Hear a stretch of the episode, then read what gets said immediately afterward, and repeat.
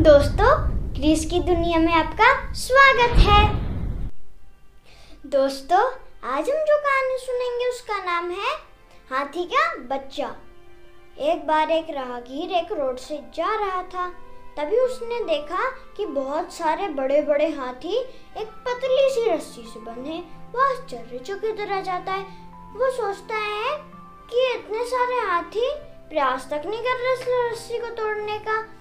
चाहे तो ये एक मिनट में इस रस्सी का काम तमाम कर सकते हैं। वो पास में खड़े।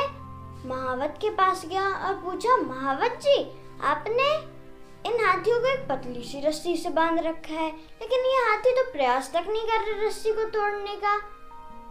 महावत जी बोलते हैं कि जब ये छोटे थे, तब मैंने इनको एक पतली रस्सी से बांधा था।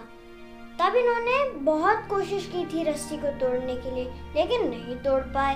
तब से इनके दिमाग में ये चीज़ बैठ गई है कि वो कभी भी रस्सी को नहीं तोड़ सकते। राहगीर का दिमाग घूमा और वो सोचा कि हम इंसान भी तो वैसे ही हाथी जैसे बिहेव करते हैं।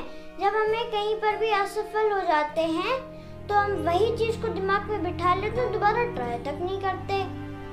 तो दोस्तों, इस कहानी से ये हमें शिक्षा मिलती है कि हमें हमेशा ट्राई करते रहना चाहिए। दोस्तों, ऐसी मज़ेदार कहानियों के लिए हमें लाइक और सब्सक्राइब ज़रूर करिएगा।